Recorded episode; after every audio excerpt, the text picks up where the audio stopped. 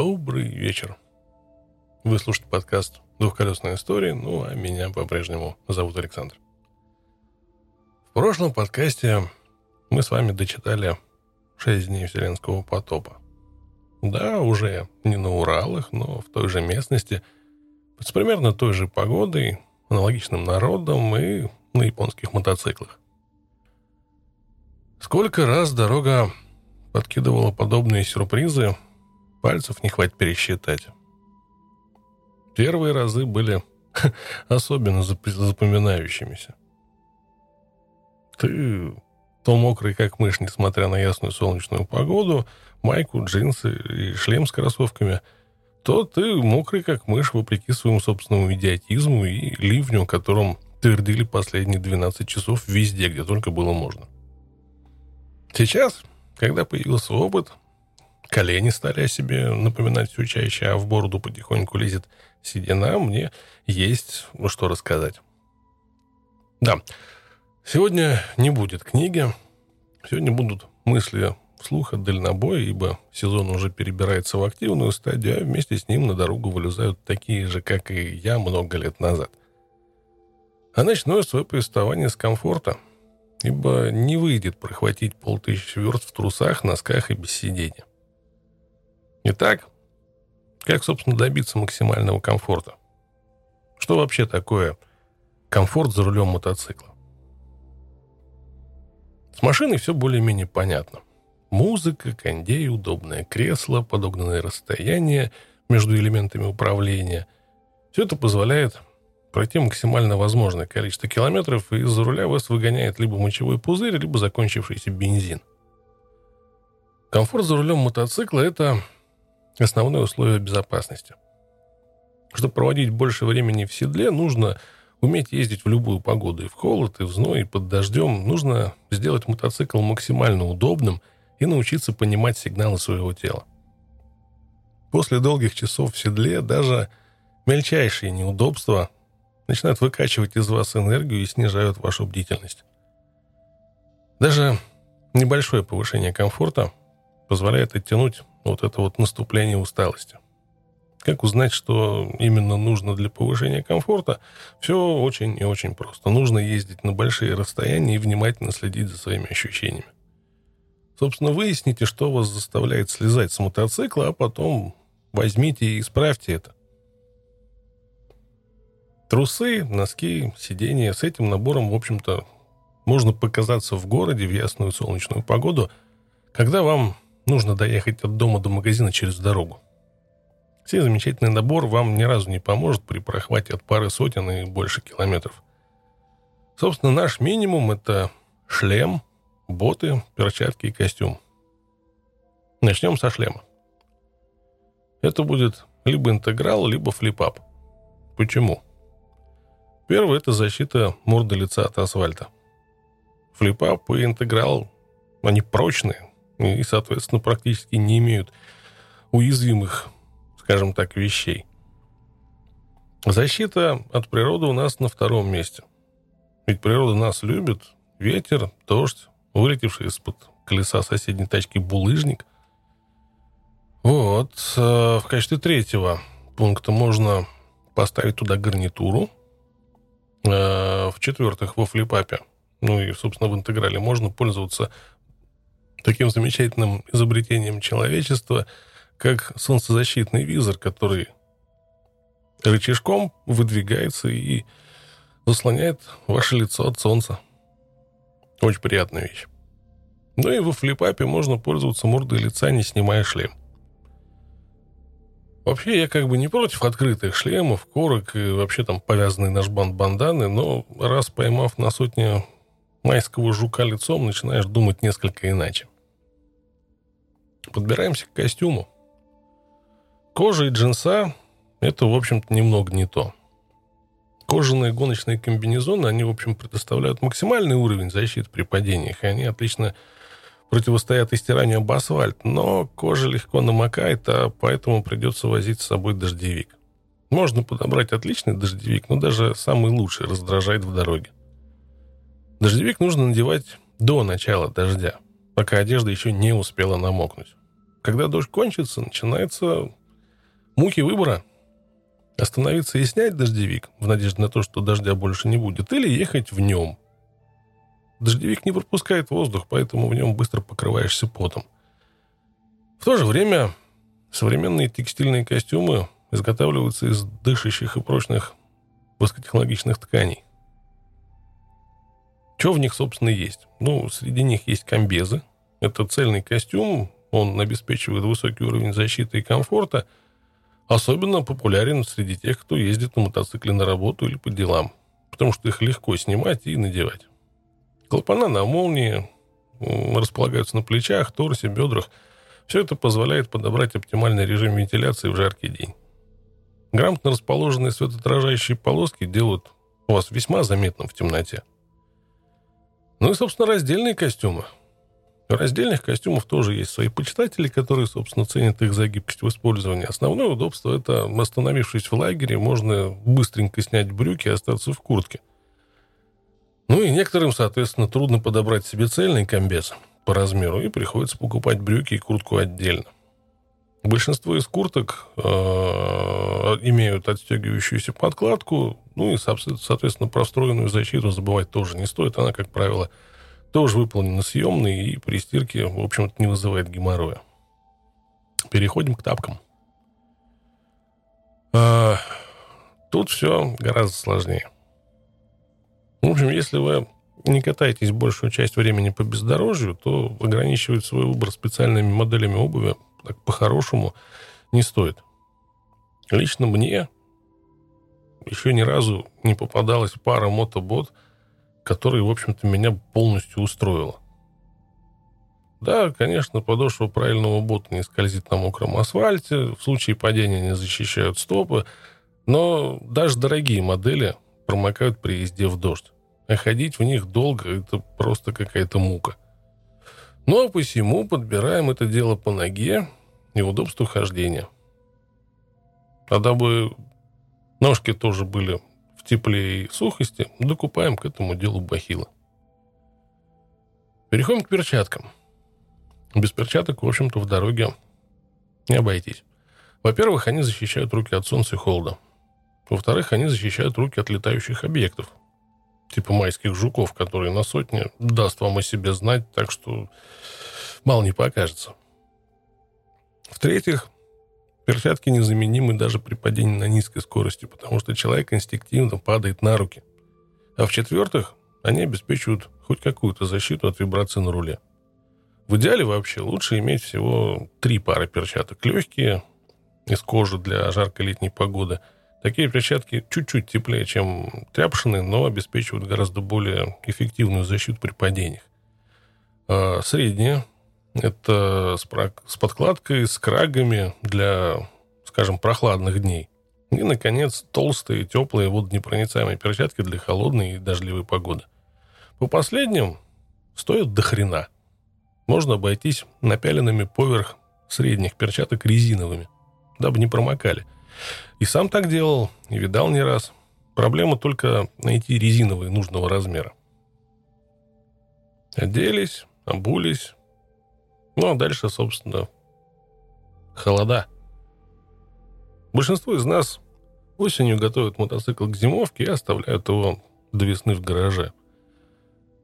Некоторые, тем не менее, катаются круглый год. Вообще, как бы мы в достаточно интересной стране живем, и резкое неожиданное похолодание нас может коснуться в любой абсолютный момент. Даже 1 июня может пойти снег.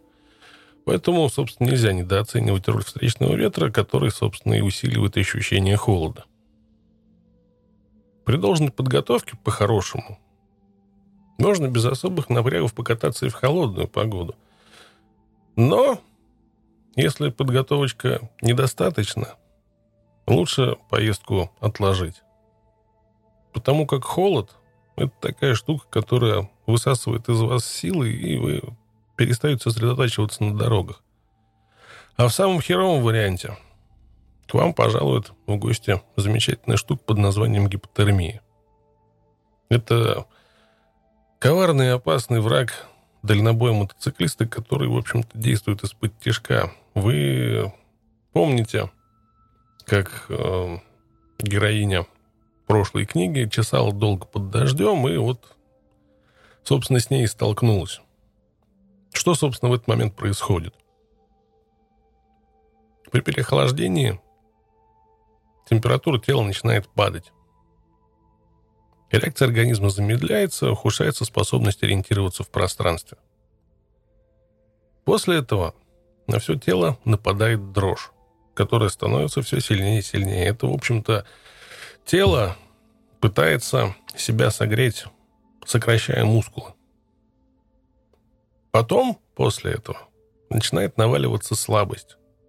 Руки и ноги наливаются свинцом, пропадает чувство времени, пропадает способность ориентироваться в пространстве, действия, в общем, становятся не самыми логичными. И это крайняя стадия, когда еще можно на что-то повлиять. Потом дрожь проходит. И вот в этот момент начинаются галлюцинации – тело начинает казаться, что ему не холодно, а жарко.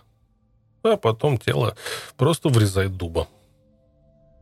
Как только мы начинаем распознавать ранние симптомы гипотермии, лучше сразу остановиться и сделать все, что возможно, чтобы согреться. Напялить на себя дополнительные одежды, а, тормозить там каждые 10 километров, разминаться, делать физические упражнения, а еще лучше – остановиться. Остановиться где-нибудь в теплом номере гостиницы. Чтобы, собственно, всего этого не происходило, чтобы не замерзнуть, надевайте на себя несколько слоев свободной одежды. Такая одежда, в отличие от облегающей, создает вокруг вас толстый слой воздуха, нагретого вашим телом. При изменении температуры всегда можно либо уменьшить, либо увеличить количество слоев. Самый близкий слой к телу – должен уметь отвладить влагу от тела, быстро сохнуть и сохранять тепло даже во влажном состоянии. Соответственно, хлопковые ткани для этого не подойдут. Лучше всего для этого подойдет термобелье, опять-таки из спортивного магазина. Также, в общем, можно докупить туда перчатки, носки с аналогичными свойствами. Вот. А следующим слоем между вот этим внутренним и внешним должен находиться средний слой. Его задача сохранять воздух, нагретый телом, и не давать холоду проникать снаружи. Для этого лучше всего подходит шерсть, либо синтетический флис. А шерсть, в отличие от синтетики, даже если намокла, очень хорошо держит тепло. Флис, в общем, имеет ту же структуру, что и шерсть, но толще и теплее при том же весе. Соответственно, как бы шерстяные вещи, они сами по себе весят немало – но флис при этом будет обладать большей толщиной и большей способностью удерживать тепло.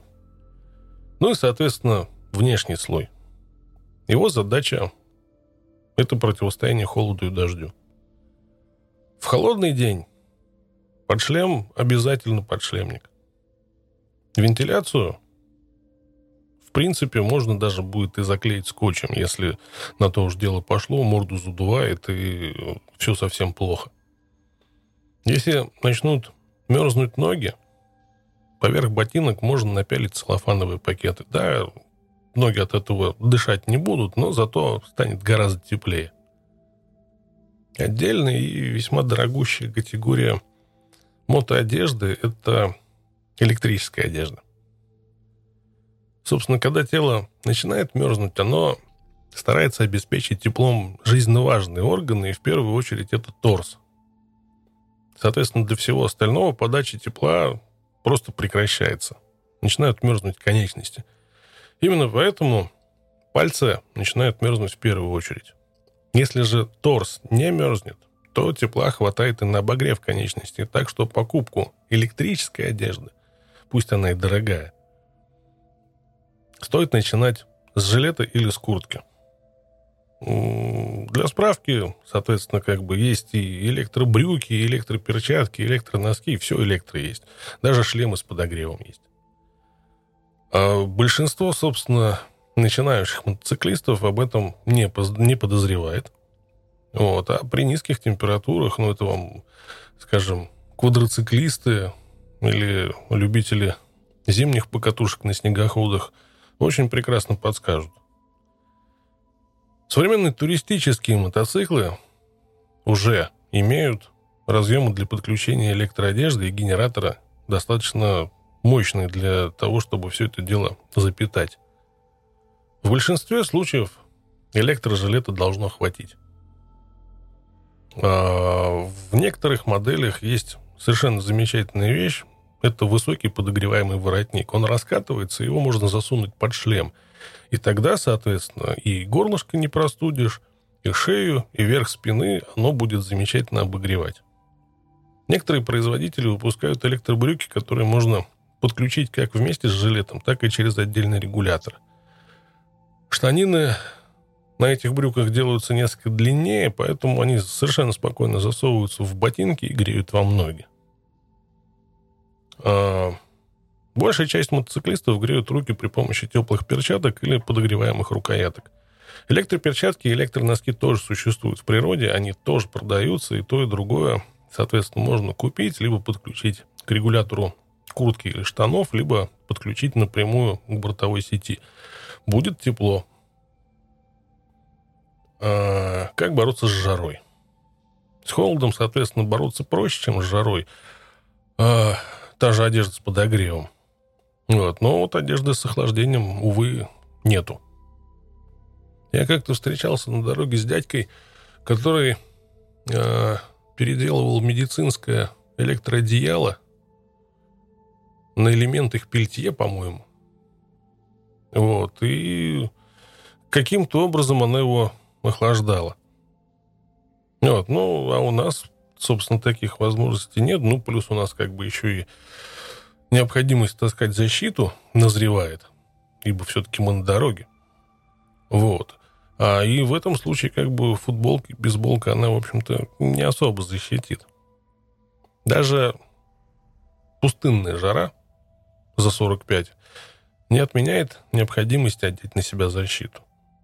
И самое интересное, что одетый человек жаре простоит, противостоит лучше, чем раздетый.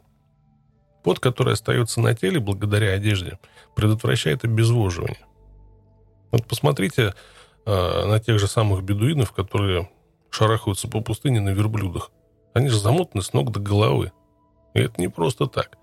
Вообще существует специальная экипировка для жаркой погоды. Э, шьется она из перфорированной кожи, благодаря которой можно, в общем-то, наслаждаться отличной вентиляцией, не проигрывая при этом в уровне защиты. Но в дальнобое, как бы мне кажется, следует избегать узкоспециализированных вещей. Любая качественная универсальная куртка, она изначально снабжена развитой системой вентиляции с клапанами на молниях, расположенной в правильных местах. Такая куртка сделает даже самый жаркий день вполне сносным. Ну и, соответственно, про шлем не стоит забывать. Там мы вентиляху заклеивали, а тут их придется открывать на все бабки. В жару, соответственно, следует пить много воды, потому что обезвоживание. Также не забываем про пятую точку, потому что в жару даже железная жопа становится потной. Ну а если вы чешете долго и далеко, то здравствуйте, опрелости. Если уж до этого дошло, как бы это не смешно и глупо звучало, используйте тальк. Им можно, кстати, посыпать и пальцы на ногах, и подмышки. Хуже от этого не будет. Переползаем к исподнему. Тут, собственно, стоит избегать, во-первых, толстых швов и больших размеров, потому что избыток ткани, который не прилегает к вашему телу, может скомкаться и начать натирать. Поэтому стоит отдавать предпочтение синтетике, поскольку она не впитывает влагу, собственно, в ней довольно комфортно в дороге, и оно быстрее сохнет после стирки, что, в общем, позволяет брать с собой меньше белья. Ну и как бы за самим прогрессом тоже стоит посмотреть, потому как уже давно появилась и одежда для мотоциклистов с плоскими швами, да и бесшовное белье у нас тоже уже есть. Что, собственно, делать, если занесло в лютую жарищу и вентиляха уже не спасает? Берете бутылку воды и льете ее себе за шиворот. Смысл в этом прост. чем сильнее мы пропитали водой рубашку, тем эффективнее будет испарение, а, соответственно, охлаждение за счет того, что вас будет продувать через те самые вентиляционные карманы на куртке. Начинается плавиться жбан, действия аналогичные. Берем бандан, хорошенько его вымачиваем в воде, вяжем на шею. Тут прикол в том, что бандан за счет обдува начинает охлаждаться, а на шее у нас замечательные толстые артерии, которые питают кровью мозг. За счет этого мозгу будет слегка полегче. Ну да, и не забываем, собственно, о чистоте. Во-первых, наша башка, так же, как и весь организм, имеет свойство потеть. Ну, а раз оно имеет свойство потеть, значит, э, подшлемник, да и сам шлем имеет свойство все это дело впитывать. А посему съемная подкладка и подшлемник лучше всего себя будут чувствовать вместе с вами, когда будут хорошенько выстираны. Поэтому стирать их надо почаще. Подбираемся к мелочам. Ибо ничто так не вредит человеку, как те самые мелочи. Соответственно, после целого дня в седле даже какая-нибудь сраная мелочь, она, в общем, будет усиливать усталость. Так что от э, вот этих вот мелких неудобств лучше избавиться заранее. Чешьте в дальнобой, возьмите с собой несколько мелких и недорогих предметов, которые, собственно, весьма сильно избавят вас вот от этой вот противной мелочи и облегчит жизнь. Во-первых, это бальзам для губ. Во-вторых, это крем от солнца. В-третьих, это глазные капли. И в-четвертых, это брызгалка от комаров. Все это укладывается куда-нибудь, где оно будет под рукой. Соответственно, даже в интегральном шлеме губы в любом случае будут трескаться. Поэтому остановились, сделали свои дела, намазали губы бальзамом, поехали дальше. То же касается и капель. Закапываем капли в глаза при первых же признаках дискомфорта. На морду лица крем от солнца. Иначе к концу поездки выглядеть будем весьма странно. Если катаетесь в перчатках без длинных обшлагов или крак, на запястье тоже стоит нанести этот несчастный крем, потому что кольцевой ожог вокруг руки, который будет образовываться как раз там, где у вас заканчивается перчатка и начинается рукав, это весьма неприятная вещь. А что касается комаров, которые на ходу, в общем-то, вам никакого дискомфорта не доставляют, то стоит остановиться на обочине вот этому большому потному вонючему существу, опять-таки, чтобы отдохнуть или подремать, э, тут вы моментально станете для них большой красивой едой. Соответственно, точно так же берем и обливаемся с ног до головы. Подбираемся к защите того, что многие не защищают. Защищаем слух. После того, как мы, соответственно, сильно прохватили, хорошенько покатались, звуки после поездки начинают казаться приглушенными или в ушах звон стоит. Это означает, что слух временно ослаб. Но при регулярных воздействиях этот эффект может стать постоянным. И это неприятно.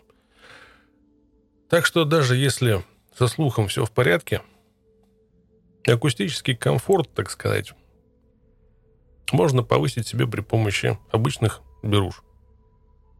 Уши у всех разные, соответственно, как бы процесс выбора исключительно за вами.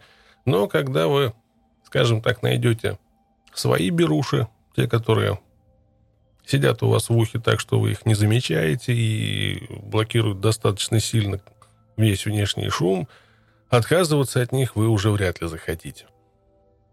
Теперь, собственно, глаза. Глаза в дороге устают. От этого никуда не деться. Но этого как-то еще можно избежать, давая им отдых. А некоторым из нас годам примерно к 40, 45 удается заработать себе такое замечательное заболевание, как пресбиопия. Или пресбиопия. В общем, это называется старческая дальнозоркость. Неспособность ясно различить как удаленные, так и близкие предметы. Особенно это хреново собственно, для нас, двухколесников, потому что сначала ты смотришь на дорогу, читаешь знаки, оцениваешь расстояние до машин, а потом ты впираешься в прибор и понимаешь, что ты ни хрена не видишь. А после того, как ты начинаешь различать показания приборов, ты перестаешь читать названия населенных пунктов. Тут у нас прогресс уже позаботился, у нас появились бифокальные линзы.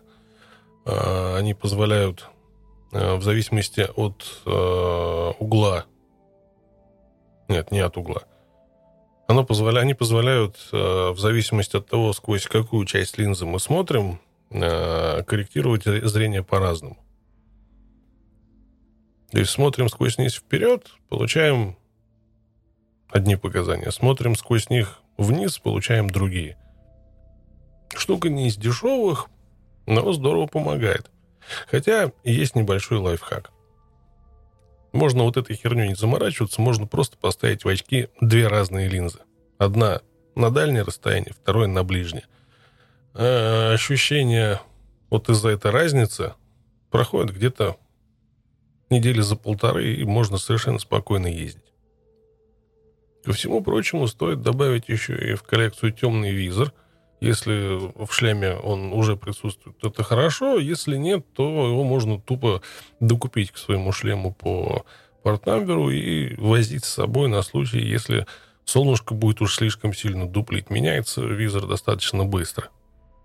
Так, со зрением разобрались. А, что у нас еще страдает? А, ну, поясница, спина. Вот. А, есть довольно широкие пояса, которые надеваются под одежду. А, они, собственно, позволяют снизить риск возникновения боли в спине и обеспечат достаточно такую дополнительную большую поддержку внутренним органам, которые а, при езде на мотоцикле страдают от вибраций. Пояс штука полезная, соответственно, его можно приобрести в магазине тех же спорттоваров. Так, теперь что касается еды в дороге. Тут уже исходить из собственных предпочтений. Для каждого это все свое, потому как организмы у нас у всех разные. Так что наблюдать за собственным организмом вам придется самим. Единственное, чего бы я советовал, это э, избегать, наверное, фастфудов, потому как польза от них не особо до хрена. Ну, опять-таки, это личные наблюдения. Соответственно, на утро можно пожрать фруктов, обед что-то более плотное, ну, то бишь обязательно какое-нибудь второе. А на ужин, на ужин уже стоит натрескаться так, чтобы нормально отдохнуть. Вообще, по опыту, лучше всего питаться там, где есть возможность сожрать не просто какой-нибудь кусок типа шаурмы или еще что-нибудь в этом духе, а там, где есть возможность поесть нормальный пол- полноценный обед. Навернуть супчику, картошечки там с мясом, еще чего-нибудь в этом духе. А не копченой курицы от бабушки, которая там уже третью неделю пересыпается чесноком, чтобы сильно не воняло. Теперь, что касается питья. Это вообще довольно щекотливая тема, потому как мы привыкли к тому, что мы отпиваемся обычно водой, простой водой. Этого делать не стоит, потому как э, в процессе, скажем так, мочеиспускания из организма выводятся, ко всему прочему, еще и соли и минералы, которые нашему организму необходимы. А посему желательно заботиться такой замечательной штукой, как Camelback, если мы собираемся чесать долго-долго-долго-долго, и заправить его не водичкой, а что-нибудь наподобие катарейда, ну, спортивный напиток, а, либо сок, ну, а на перекусах где-нибудь по дороге не забывать питаться фруктами. Это обязательно. Camelback это вообще замечательная штука, которая позволяет вам поглощать воду, не отрываясь от процесса руления. Дело в том, что он упаковывается э, в рюкзак и совершенно спокойно там живет, а наружу у вас выходит замечательная тоненькая трубочка, через которую можно совершенно спокойно попить. Она замечательно заводится куда-нибудь под шлем, фиксируется э, лямкой той же одежи и никуда не девается. Что касается самого процесса питья, скажем так, пить нужно не тогда, когда захочется, а заранее. Собственно, сама жажда и желание пить означает, что вы уже опоздали, и организму уже не хватает жидкости. Поэтому пить надо до наступления вот этого самого эффекта жажды. А, вообще может показаться, что из-за этого вам придется чаще останавливаться и ходить на обочину. На самом деле это не так. А, я опустошал полный Camelback на 3 литра. Это был самый здоровый Camelback, который я смог а, найти под свой рюкзак. И за всю дорогу я ни разу не останавливался на обочине. То есть я ходил в туалет только на заправках. А если на улице еще и жаркая погода, то с потом из вас будет выходить огромное количество воды, можете мне поверить. Как, собственно, определить, достаточно вы пьете воды или нет, именно вот в дороге? Все достаточно просто. Остановились заправиться, воткнули шланг, сами пошли в туалет и посмотрели на цвет вытекающей из вас жидкости. Светлая – все хорошо. Темная – недостаток жидкости в организме. Основываясь на этом, корректируем количество выпитого. Помимо всего прочего, не забываем про то, что кофе и напитки, содержащие кофеин, то есть газировка типа колы там и прочего, это диуретики. Соответственно, на горшок вы будете бегать гораздо чаще, если будете пить просто воду. Поэтому подобные вещи из своего рациона на момент, скажем так, поездки лучше всего исключить. Ну и теперь плавно перебираемся к драндулету, который, собственно, нас и повезет. Комфорт? Комфорт начинается с подгонки мота под вас. Ну, почти все мотоциклы по-хорошему могут быть модернизированы. Некоторые уже в стоке более удобны, чем другие. Ну, а если и уж всерьез решили подальнобоить, следует отдавать предпочтение моделям большей грузоподъемности, типа туристов или спорт-туристов. Хотя, в принципе, большие мотоциклы двойного назначения, вроде того же BMW 1150, тоже имеют своих поклонников. Чем хороши большие мотоциклы? Они предпочтительнее для дальнобоя, а, хотя бы потому, что такие мотоциклы изначально оснащены большими обтекателями – и серьезная система электропитания. Она легко выдерживает дополнительные фары, подогреваемые рукоятки. Там может присутствовать э, розетка для подключения того же э, электрообогрева самого ездока. А, некоторые из дальнобоев вообще изначально имеют интегрированные кофры, интеркомы и прочее, прочее, прочее, что пригодится вам в дороге. Ну, а вообще, по-хорошему, дальнобой-то можно практически на любом правильно подготовленном мотоцикле, будь то это там, двухлитровое чудовище или 125-кубовый мопед. Начнем, наверное, с седла. Собственно, пока вы тащитесь по мотоциклу в салоне, обсиживая его со всех сторон, оно кажется вам удобным. И в конечном итоге оно превращается в пыточный инструмент номер один – через там, пару сотен километров. Дело не в том, что оно жесткое или слишком мягкое. А беда в том, что они, все вот эти седла, стоки, они не обеспечивают достаточной поддержки. Стоковые седла просто неудобные. И со временем, пока вы на них ездите, а, их набивка потихоньку сминается, теряет форму, и от этого ситуация только ухудшается. По-хорошему проводить большое количество времени в плохом седле – это вообще вредно для здоровья. Те же э, офицеры мотопатрулей, велосипедисты, они все страдают заболеваниями мочеиспускательной системы и простаты. Поэтому замена седла – это самый первый этап тюнинга. Самый простой вариант и, наверное, самый дешевый – это накладка на седло. Если вы не агрессивничаете, не лихачите, не рысачите, надувная накладка обеспечит вам должный уровень комфорта. Собственно, что она из себя представляет? Она состоит из нескольких независимых друг от друга ячеек, наполненных воздухом. А, эта технология позволяет равномерно распределить вес тела и где-то уже лет 30, наверное, применяется при изготовлении кресел-каталог и матрасов для лежачих больных. А она с ремнями, ее, соответственно, можно прикрутить к седлу, ну и, соответственно, при помощи клапана вы можете регулировать степень ее жесткости. У нее в комплекте обычно есть насос, то есть вы ее надули, прицепили, сели, проехались, жестковато. Чуть сдули, мягковато, чуть подкачали.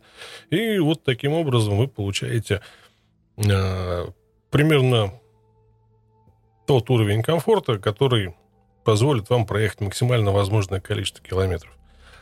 Иногда они идут в чехлах, иногда без, но так или иначе за счет того, что э, само седло, вот эта вот накладка, она состоит из ячеек, там, соответственно, присутствует и вентиляция, все меньше гораздо потеет. Ну и за счет воздуха лучшая амортизация, лучшее гашение ударов, э, затекает меньше. У меня такая накладка лежит. Я не стал гнаться за оригиналами, которые стоят достаточно приличных денег. А, прошлый сезон она мне уже послужила, и я скажу вам, это очень хорошо по сравнению со стоковым седлом. Модификация самого седла. То есть вшивание туда гелевых подушек. Распространенная практика. Используется много где в мире. Ну, у нас есть одна большая-большая проблема. Нормальная гелевая подушка, именно та, которая применяется в больницах для ухода за лежачими больными, чтобы у них не было пролежней, а, стоит достаточно больших денег. Соответственно, достать у нас ее проблематично. То, что вшивается в сиденье нашими мастерами-умельцами, а, немного не то и может сделать как лучше, так и хуже. Тут уже как попадешь. Видал накладку из овечьей шерсти. Пообщался с владельцем. Э, мягко, удобно. Из приятных бонусов э, тепло зимой, прохладно летом. Ну, тут уже как бы выбор за вами. Видел накладки из деревянных шариков, из разряда накладки на сиденье автомобиля. Сомнительно, разве что только вентиляция и массаж ягодиц. По-хорошему, вариантов тут на самом деле особо немного. А, либо вот эта вот самая надувная накладка, которая уже опробована не, один, не одним десятком людей, не одной сотней. Либо уже капитальное вмешательство с мастером, который все это дело под вас подгонит. То есть сиденье будет полностью разобрано, оно будет расширено, увеличено, будет сделан нормальный подспинок, будет заменен материал внутри, и за счет этого будет достигнут тот уровень комфорта, который будет, скажем так, сопровождать вас в поездках. Делается это все на месте, на глазок, сняв мерки с вашей пятой точки, поэтому тут уже все прям строго индивидуально, несколько примерок вам обеспечены, и после этого вы получаете вполне себе комфортное седло. А, есть, ну, не факт, что более дорогой, сейчас, может, и примерно одинаковый по стоимости вариант. А, есть Корбин, есть Мустанг. Все это производители запчастей для мотоциклов, и они, в частности, делают тюнингованные сиденья. Соответственно, можно под себя купить уже готовые сиденья, поставить и наслаждаться жизнью, но, опять-таки, повторяюсь, организмы у всех у нас разные. Не факт, что оно попадет именно вот в ваши ягоды. Что касается обивки седла, обычно обивают либо винилом, либо кожей. Кожа, она по-хорошему комфортнее, ну и выглядит лучше. Но без ухода она превращается в унылое говно. Винил, ну, в принципе, особого ухода не требует, не промокает, если на нем сверху швов нет. А минус в том, что он очень быстро нагревается и очень медленно остывает. Так что в жаркую погоду будете плавать в луже. Ползем дальше. Из пятой точки у нас торчат две палки, именуемые ноги. Вот по ним, собственно, дальше и будем гулять. А, ноги мы ставим на подножки. И вот тут вам пригодятся выносы, дополнительные подножки, либо на раме, либо на дугах безопасности. Для чего? Для того, чтобы ноги могли отдохнуть. Воткнули передачу, выкинули ноги либо на закрепленные на раму подножки, либо на закрепленные на дугах подножки, и едете совершенно спокойно их расслабив. Ничего не затекает, чувствуете себя прекрасно. Если всего этого в наличии нету, а чешете вы один, соответственно, можно попробовать перекинуть ноги на пассажирские подножки, если дорога, собственно, это позволяет.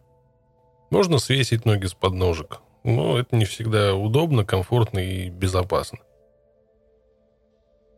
На больших турах на подножках можно встать и спокойно ехать стоя.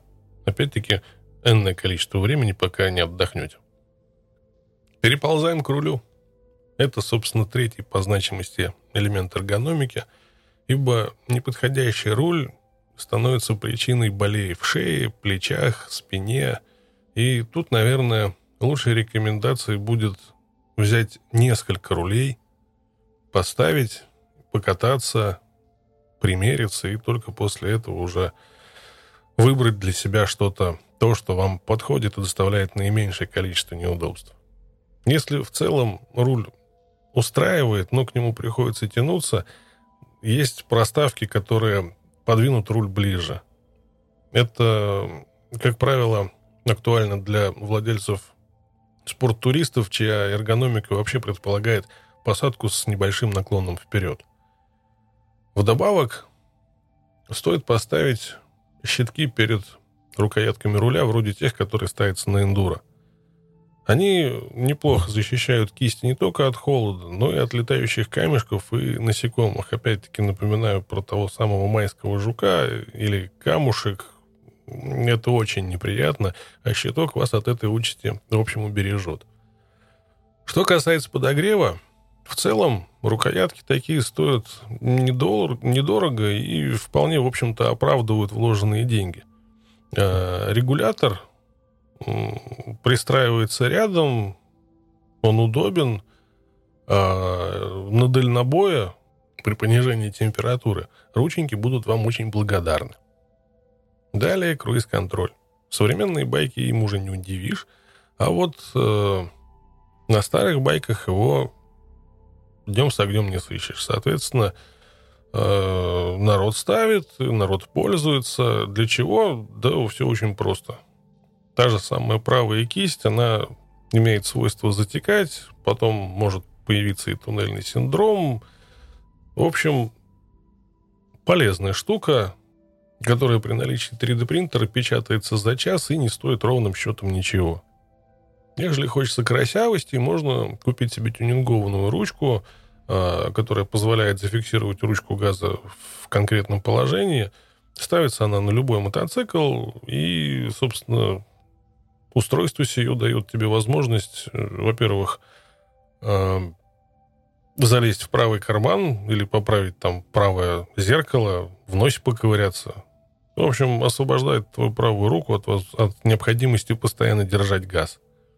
Еще один э, тип тюнинга, который облегчает жизнь правой руки, это такая маленькая специальная полочка, которая крепится к ручке газа.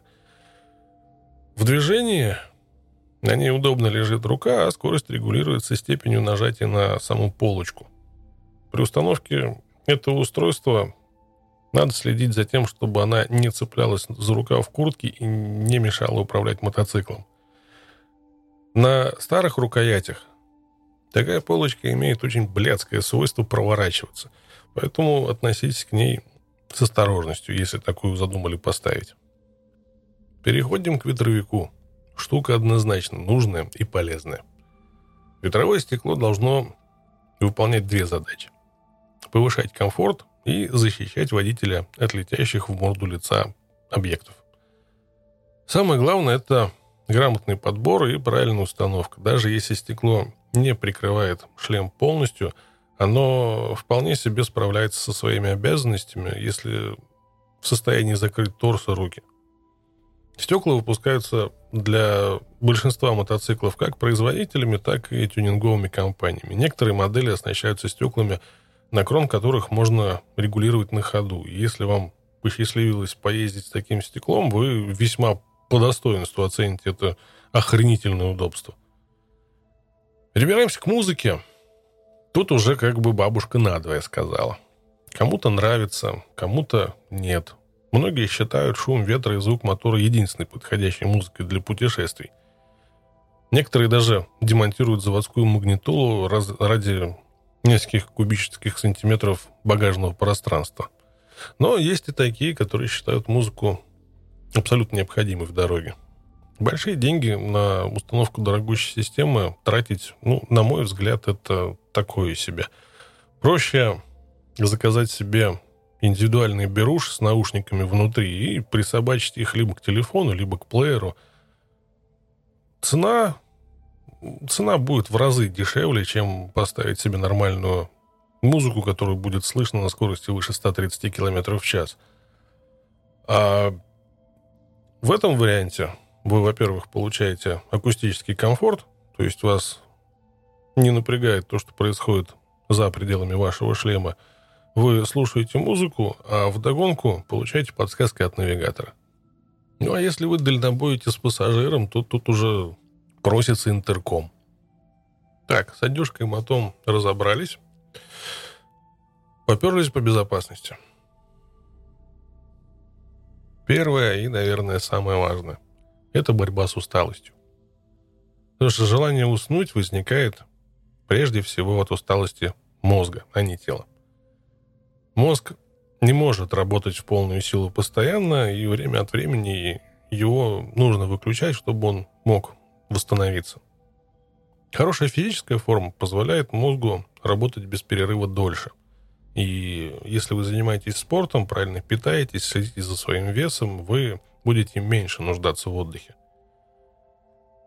Лучше всего избегать стрессов и волнений. Тогда мозг будет уставать гораздо меньше. Не расстраивайтесь из-за мелочей вроде неправильно вставленных берушей, неподходящей экипировки. Если что-то раздражает, остановитесь, проанализируйте источник раздражения, и, как правило, у всякой проблемы всегда существует решение. Даже Небольшие неудобства за время долгого путешествия способны довести вас до иступления. Не надо ничего терпеть. Надо остановиться и исправить ситуацию. Если забыли вставить беруши, шум, скорее всего, начнет вас докапывать. Тогда не бесимся, просто останавливаемся на обочине и вставляем беруши на место. Если вы дальше поедете без них, то быстрее устанете. Относитесь к этому проще. Потому что комфорт в пути, он стоит потраченного на него времени. При езде в группе некоторые из нас стесняются останавливаться сразу после старта. Останавливайтесь. Товарищи вскоре забудут об этой остановке, а если нет, ну, извинитесь и впредь внимательно относитесь к предстартовой подготовке. Поверьте мне, те же не вставленные беруши вымотают вам больше нервов, нежели последующие рассказы товарищей о том, как вы потратили целую минуту их жизни на то, чтобы их перевставить по-человечески. Теперь, что касается общих понятий безопасности на дальнобое. Навыки безопасной езды у вас должны войти в привычку. Потому что уставший человек, он обязательно забудет включить поворотники при перестроении, если вот это действие у него не отработано до автоматизма. Поэтому всегда включайте поворотник, даже если вокруг нет ни одной машины, и останавливайтесь на любой предупреждающий знак, даже ночью, когда вокруг никого нет. Это очень быстро войдет в привычку и не даст вам совершить неподходящую роковую ошибку. Теперь, что касается скорости – Вообще считается, что чем выше скорость, тем больше пробег. Это, это не так. Скорость особой роли не играет. Гораздо важнее стабильность. А посему всегда и везде соблюдайте скоростной режим, даже при проезде населенных пунктов. На автостраде старайтесь передвигаться со скоростью чуть выше скорости потока. Ехать медленнее потока или со скоростью потока опасней. Кроме того, большинство автомобилистов на дорогах всегда превышают скорость. За примерами далеко ходить не надо. Вы прекрасно катаетесь по дорогам и видите, что там происходит. Хотите поудивляться, съездите в тот же Крым. Там даже если вы едете на 10 километров быстрее ограничения скорости, вас даже фуры обгонять будут. По многополоске старайтесь ехать в левом ряду. В правых рядах слишком сильно увеличивается вероятность наезда сзади, и, кроме того, вас будут постоянно затирать на выходах с автострады. Причем лучше всего держаться в левой части левой полосы. Тогда вам будет легче заметить пробку впереди и наметить пути ее объезда. Многие не любят, если кто-то едет в левом ряду медленнее их. Они тут же начинают мигать дальним светом, сокращают дистанцию до мимо, бибикают. Бывает, что обгонишь кого-нибудь, а он потом прибавляет скорость и повисает на хвосте. Не надо устраивать сражения на дороге. За рулем машины, весящей пять раз больше вашего мотоцикла может оказаться бухой или невменяемый. Кроме того, агрессивная езда, она создает предвзятое мнение о нас, мотоциклистах, у других участников движения. Также не стоит самому висеть на хвосте у впереди идущей машины. Это сильно сужает обзор. Особенно это опасно в условиях херовой видимости и в районах, где у нас по дороге всякие олени бегают. Но вообще на дороге худшее, что можно придумать, это висеть на хвосту у фуры. Во-первых, она полностью закрывает обзор, а во-вторых, в вас может попасть какой-нибудь мусор.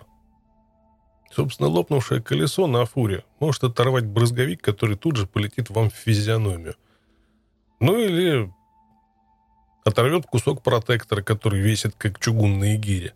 Представьте, что будет, если вот эта вот херня прилетит вам в лицо на скорости в 100 км в час. Кроме того, водители фур бесятся и терпеть не могут, когда кто-то висит у них на хвосте, потому что им тогда приходится следить и за вашими маневрами, и за тем, что происходит впереди них на дороге. Поэтому самым логичным будет аккуратно ее объехать. Теперь зеркала. Правильные зеркала являются важным условием для безопасности. Грамотный выбор и корректная настройка зеркал поможет избавиться от мертвых зон, так что уже не нужно будет оглядываться при перестроении. Это не только позволит лучше сосредоточиться на дороге впереди, но и сэкономит энергию, которую вы потратили бы на несколько сотен поворотов головы в день. Любая, даже мельчайшая трата энергии приближает наступление усталости. Заедьте в тот же авто 49 или ваш какой-нибудь другой любимый автомагазин. Там есть маленькие широкоугольные зеркала, которые лепятся на самоклейку. Лепите их на основное зеркало и начинайте настройку. Самый простой способ. При езде по предпоследней полосе следите за какой-нибудь машиной в левом зеркале. Она должна быть видна всегда. Сначала ее видно в основном зеркале – по мере того, как машина вас обгоняет, она становится видна в широкоугольном зеркале, и когда она исчезает из дополнительного зеркала, вы должны увидеть ее боковым зрением, глядя при этом прямо на дорогу. Примерно так же настраивается и правое зеркало. Только ехать надо по левому ряду, машину справа надо обгонять и следить за ней сперва боковым зрением, потом по широкоугольному зеркалу, а потом по основному. После того, как оба зеркала настроены, припаркуйтесь и засеките какие-нибудь отметки, по которым вы потом легко сможете восстановить эту настройку, если она собьется. Теперь по пассивной безопасности. Вас на дороге всегда должно быть видно. Соответственно, очень полезно иметь светоотражающие вставки на костюме. Если на костюме таких вставок нет или их мало, Купите специальный жилет или обклейте мотоцикл полосками светоотражающей пленки, которую можно найти в автомагазинах. Есть в продаже пленка черного цвета, она практически незаметна днем, зато очень сильно светит отражением ночью. Некоторые производители вообще выпускают мотоодежду очень ярких и заметных цветов. Таком костюме вы можете быть уверены, что вас заметят издалека. Единственная опасность заключается в том, что кто-то может счесть своим гражданским долгом задавить человека, способного одеть одежду такого отвратительного цвета. Теперь об освещении.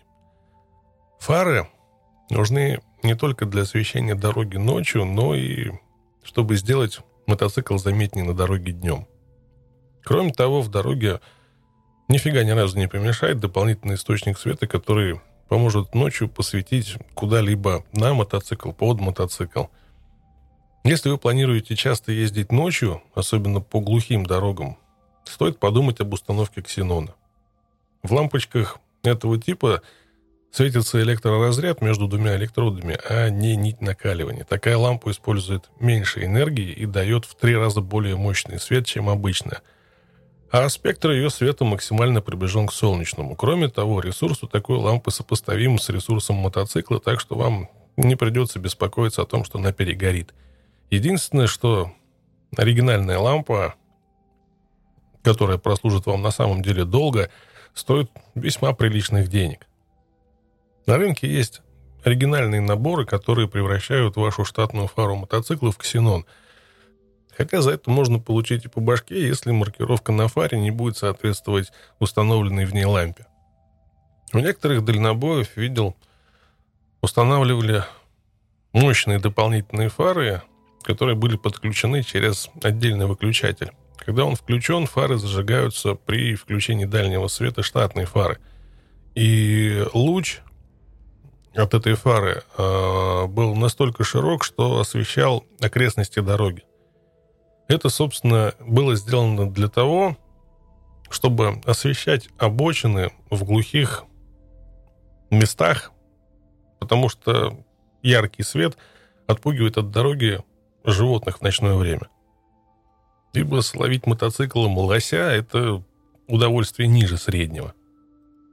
Что касается этих рогатых мразей, единственное, что нужно твердо знать при встрече, его поведение абсолютно непредсказуемо. Если он стоит около дороги, то, увидев вас, может выскочить на дорогу.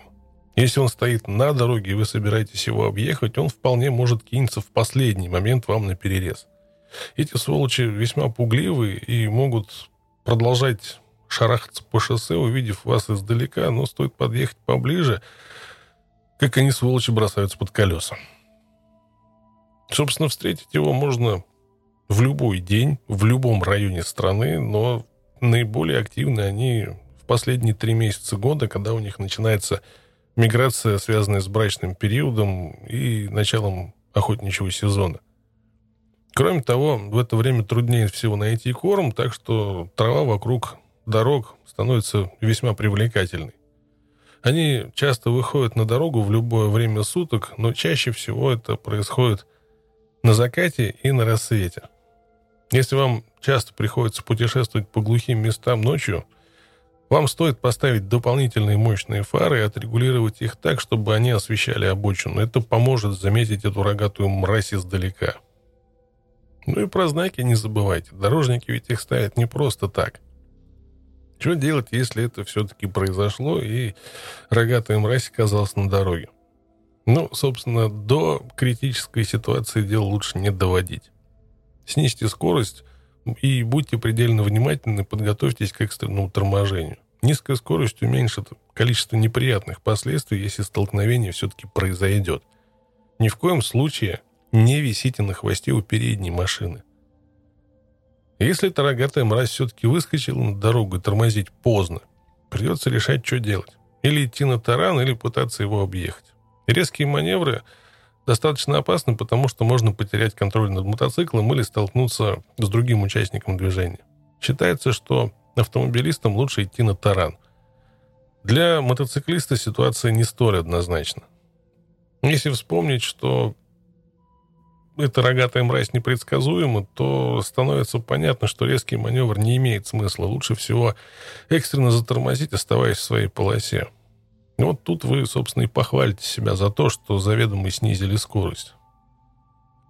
Ну вот и теперь плавно подбираемся к погоде.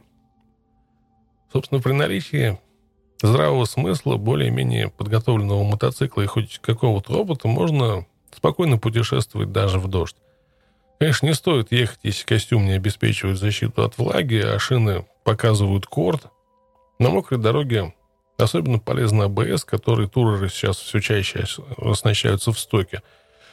В дождь сродни езде ночью, в том смысле, что видимость практически никакая. Поэтому снизьте скорость. Опытный водитель тем и отличается от новичка, что медленнее ездит по дождем – постоянно ожидая неожиданных маневров от других участников движения. Если вокруг вас сверкают молнии, лучше всего остановиться. Резиновые шины могут не сработать в качестве изолятора, а вот ваша голова отлично сработает как громоотвод. Поэтому не испытывайте судьбу, лучше переждать грозу в безопасном месте. Грозы, как правило, захватывают небольшую площадь и проходят в течение получаса. Как только вы увидите приближающуюся грозу, найдите укрытие. Если вы хотите спрятаться под мостом, поставьте мотоцикл как можно дальше от проезжей части, включите аварийку и отойдите от него подальше. Что касается града, он обычно сопровождается сильным ветром. Как и гроза, обычно он длится недолго. Посему действия будут примерно такие же. Вообще, конечно, ездить в грозу и под градом опасно, но хуже всего ехать по обледенелой дороге. Если заморозки застали вас в пути, лучшим для вас решением будет остановиться и вызвать эвакуатор. Если же обледенение является следствием осадков, нужно определить направление движения туч, чтобы понять, что делать, ехать дальше или поворачивать назад. Признаки, по которым можно определить замерзшую дорогу. Следите за шинами автомобилей. Если из-под них летят брызги, дорога не замерзла.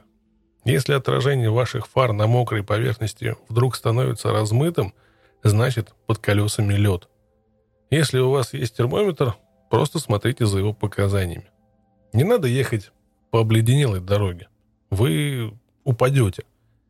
Если же все-таки приходится ехать по льду, например, для того, чтобы добраться до близкого укрытия, двигайтесь очень медленно по обочине со включенной аварийкой. Обочина замерзает позже асфальта, и первое время на нее можно будет рассчитывать. Теперь, что касается шин. Собственно, мы должны следить за шинами гораздо тщательнее, чем автомобилисты, потому что именно они помогают нам не падать. Правильное давление продлит покрышки жизни и снизит вероятность падения. Перекачанные шины быстрее изнашиваются и делают поведение мотоцикла слишком нервным. Недокачанные даже хуже. Они очень быстро умирают и совершенно не работают в поворотах. Давление следует проверять в холодных шинах каждый день, особенно если вы в пути. Осматривайте их на предмет гвоздей, шурупов, порезов и прочей ереси, которую можно словить на дороге. Некоторые мотоциклисты изначально ставят себе систему слежения за давлением в шинах. Эта система способна улавливать даже слабую утечку воздуха и предупреждать водителя через указатель, который монтируется на приборке. Работает это все через Bluetooth. А, батарейки лепятся прямо внутрь. Батареек хватает при зимнем теплом гаражном хранении года на два. Так что раз в два года вы в любом случае будете разбирать колесо и менять там батарейку. Так или иначе, у нас достаточно количество мусора на дорогах, и поэтому без проколов у вас ездить не выйдет. Если вы едете в одиночку или первым в группе, всегда держитесь левее центра полосы. Асфальт тут уже очищен левыми колесами проехавших до вас автомобилей. Если вы едете вторым, держитесь правой колеи по тем же соображениям. В группе вообще безопаснее ездить в, шах в шахматном порядке. Наиболее вероятны проколы при движении по центру полосы, потому что именно там собирается много мусора. Так или иначе, ехать по центру вообще неразумно. При подходе к правому повороту вам будет лучше видна дорога впереди, если вы сместитесь левее, а при подходе к левому, если вы сместитесь правее. Часть мусора проезжающие машины отбрасывают на обочину. Прогуляйтесь вдоль дороги пешком, и вы найдете множество очень неприятных предметов. Там саморезы, гвозди, оборванные брызговики, части лопнувших шин, иногда даже глушители. Так что если вы решили запарковаться на обочине, делайте это аккуратно, внимательно глядя под колеса, чтобы не нарваться на неприятный сюрприз. Наличие крупного мусора на дороге – еще один повод держать дистанцию. Всегда приятно иметь несколько лишних метров для маневра, если из-под колес впереди идущей машины вдруг появится какая-нибудь мерзость.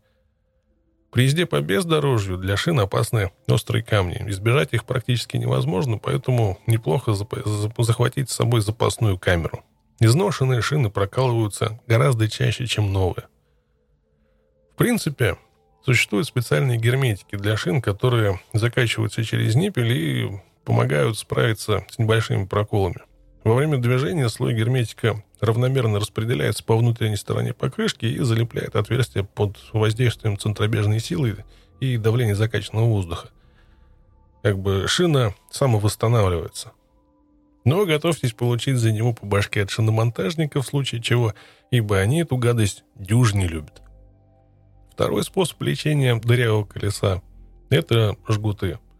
Сейчас, по идее, даже на спецованных колесах бескамерные шины ставятся. Ну, а на старичках все просто. Разобрали колесо, вытащили камеру, заклеили, поставили обратно. С современными все проще. Набор для ремонта, в котором есть шелообразный рашпиль для расширения прокола, клей и жгутики или, либо грибки. В некоторых наборах также присутствует запасной ниппель и баллончики с углекислым газом, с помощью которых можно накачать шину – Баллончиков, входящих в комплект, обычно хватает на подкачку одной покрышки. Если вы ставите жгутик неаккуратно, то колесо снова сдуется, и на этот случай лучше иметь побольше баллончиков, либо уже нормальный насос. Ремонт камерной покрышки, как я уже говорил, сложнее. Придется снять колесо, удалить замок, достать камеру, заклеить ее, заклеить покрышку и после этого собрать все в обратном порядке. Наборы для ремонта таких шин тоже, собственно, существуют, и стоят они очень недорого. Что касается накачивания, если есть насос, как бы это не проблема. Если у вас есть баллончики, накачать проще простого. На одно колесо уходит три баллона. С собой возить лучше не меньше шести. Ну, а для крайних экстремалов есть совершенно феерическая штука. А, переходник, который вкручивается в цилиндр вместо свечи, а другой конец вкручивается на ниппель шины – Заводим мотоцикл и через минуту получаем накачанное колесо. Теперь, что касается дорожного набора. Начнем с инструментов. Количество необходимых инструментов, в общем, зависит от надежности мотоцикла и ремонтных навыков самого водителя. Как правило, в набор идут пассатижи, фонарик, изолента, и слегка дополненный штатный набор инструментов. Некоторые возят с собой достаточно инструментов, чтобы прямо на обочине перебрать мотор. Вообще, лучшим способом избежать ремонта это почаще осматривать мотоцикл и показываться в сервисе. И не полагаться на удачу и на свои способности механика. Туда же в дорожный набор можно положить и аптечку. Необходимость, безусловно. Она не занимает много места и незаменима в случае неприятностей. Аптечка подбирается под индивидуальные особенности организма, ну и в обязаловку туда добавляются всякие бинты, перекись водорода.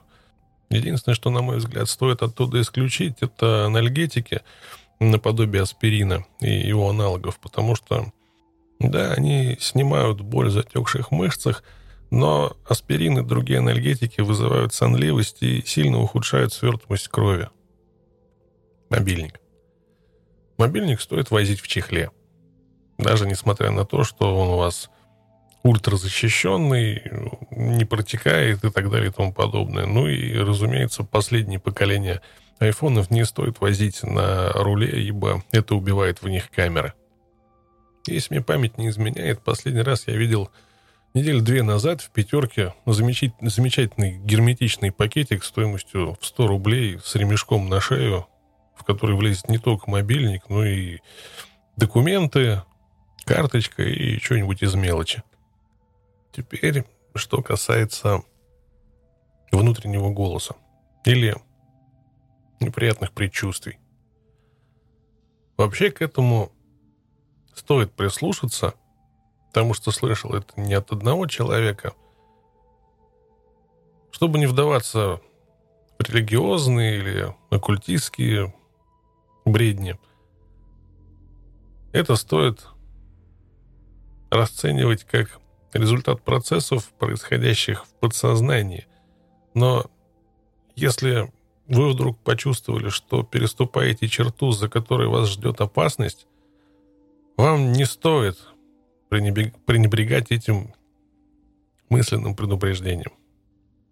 Если вы почувствовали это и решились отменить дальнейшую поездку, лучше пусть будет так, чем будет как-то иначе с вредом для вас, вашего байка, вашего здоровья. В общем, к внутренним ощущениям тоже стоит прислушиваться. Теперь, что касается планирования маршрута. Это, на мой взгляд, наиболее ответственная часть вообще всего путешествия, потому что правильно спланированный маршрут принесет вам гораздо больше удовольствия, нежели непонятно откуда взявшиеся приключения на вашу голову из-за того, что вы свернули куда-то не туда, куда вам надо. Да, можно потеряться из этого, извлечь какое-то большое красивое приключение, можно потеряться так, что вас потом будут искать. И это будет не самым приятным в вашем путешествии. Поэтому все маршруты стоит рассчитывать заранее. Мало того, если вы едете по даже по своей стране, и уже посмотрели какие-то карты, которые были на компе, но комп с собой не взяли. У вас есть какой-нибудь телефон, который подгружает карты откуда-то с интернета. Вы не забывайте, что вы находитесь в России, и сотовое покрытие на дальних участках трасс у нас есть только на самих трассах. И если вы с них съедете, то это может закончиться печально для навигатора. Поэтому карты нужно либо заранее залить в свой телефон, либо таскать с собой, как вариант, и бумажный атлас, и автономный навик, в котором эти карты тоже будут, чтобы вы не зависели от сотовой связи. Навиков на рынке сейчас полно, но все-таки стоит отдавать предпочтение именно мотоциклетным навигаторам, которые сами по себе изначально рассчитаны и на вибрацию от руля, на который они устанавливаются, и на погодные условия, в которых им придется кататься, потому как они герметичны. Поэтому выбор стоит обратить куда-нибудь в сторону э, какого-нибудь Garmin Street Pilot, либо Garmin 3 Plus и так далее. Да, они не самые современные, но они охренеть какие надежные. Ну а теперь нас ждет багаж. Упаковка багажа всегда начинается с его списка. Рассматривайте только то, что вам будет необходимо в пути, составляйте список, а потом начинайте думать, как это все максимально удобно упаковать и удобно разложить так, чтобы все это было легко доступно. Чтобы вам не пришлось выколупывать что-нибудь необходимое вроде аптечки с самого низа ваших бездонных кофров – также не стоит забывать и про грузоподъемность байка. Это важный показатель, который почему-то многие оставляют без внимания. Его смысл предельно прост. Максимальный суммарный вес водителя, пассажира и багажа, на который мотоцикл рассчитан конструктивно. Вообще к грузоподъемности нужно относиться с уважением. Она залог безопасного и комфортного поведения мотоцикла в пути – те, кто покупают туры от Honda или BMW, могут не сильно беспокоиться о грузоподъемности, если, конечно, они там не путешествуют с пассажиром, палаткой и полным походным снаряжением.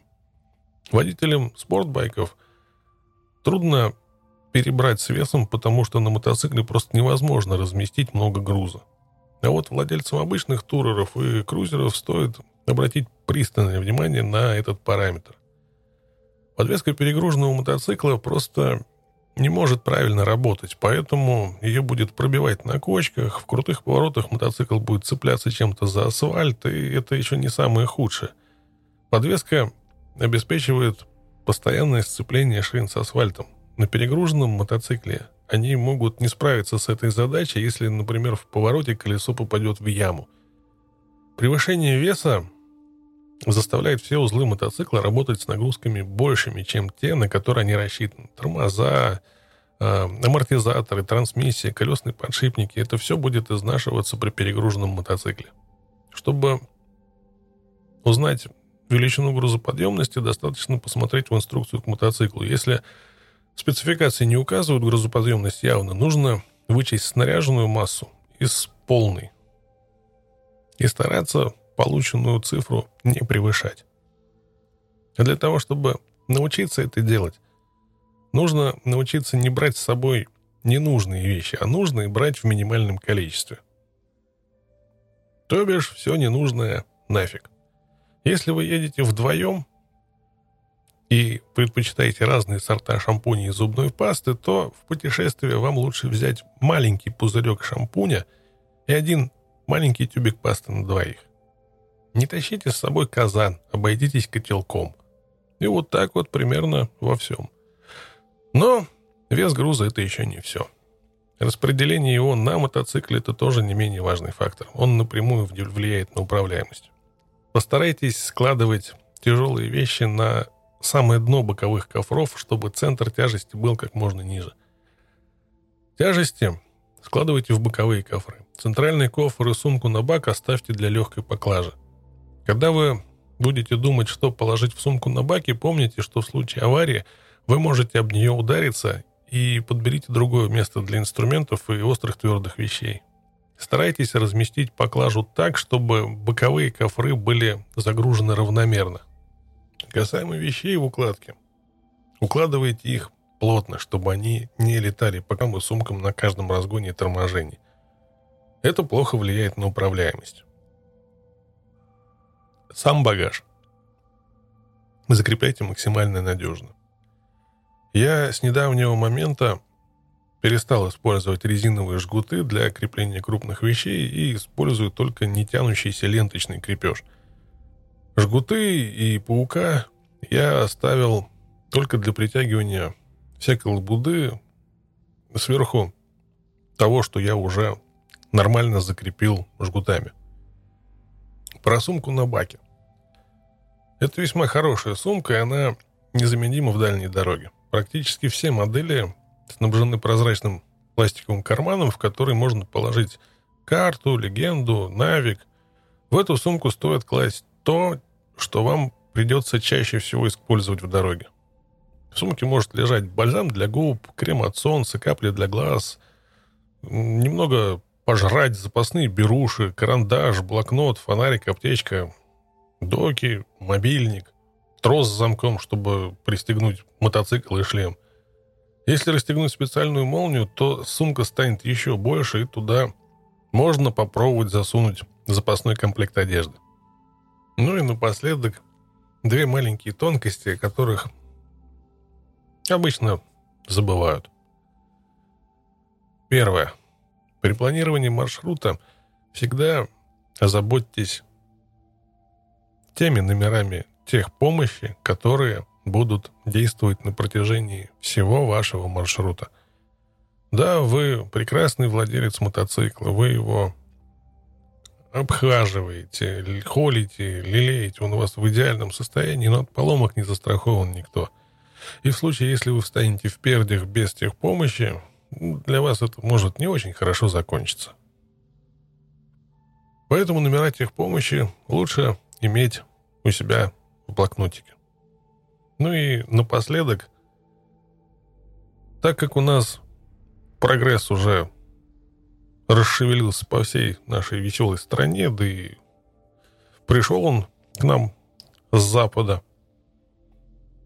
карточки – как только вы начнете мотаться по нашей замечательной стране и не только по ней расплачиваться банковскими карточками, у банка начнут возникать подозрения о том, что карточку сперли, заправляются по ней не так много, и вообще, возможно, это мошенники. Поэтому первое. Всегда имейте с собой наличку. И второе. Перед тем, как куда-то отправиться, позвоните в свой банк и предупредите об этом, чтобы банк в момент вашего большущего красивого трипа, на который вы так рассчитывали, не заблокировал вашу карточку и не оставил вас без денег. Ну вот, вроде бы все рассказал, что смог вспомнить. Если что-то упустил, добро пожаловать в комментарии. Возможно, впоследствии выпуск дополню. Ну а на сегодня все. С вами был подкаст «Двухколесная история» и его ведущий Александр. До новых встреч!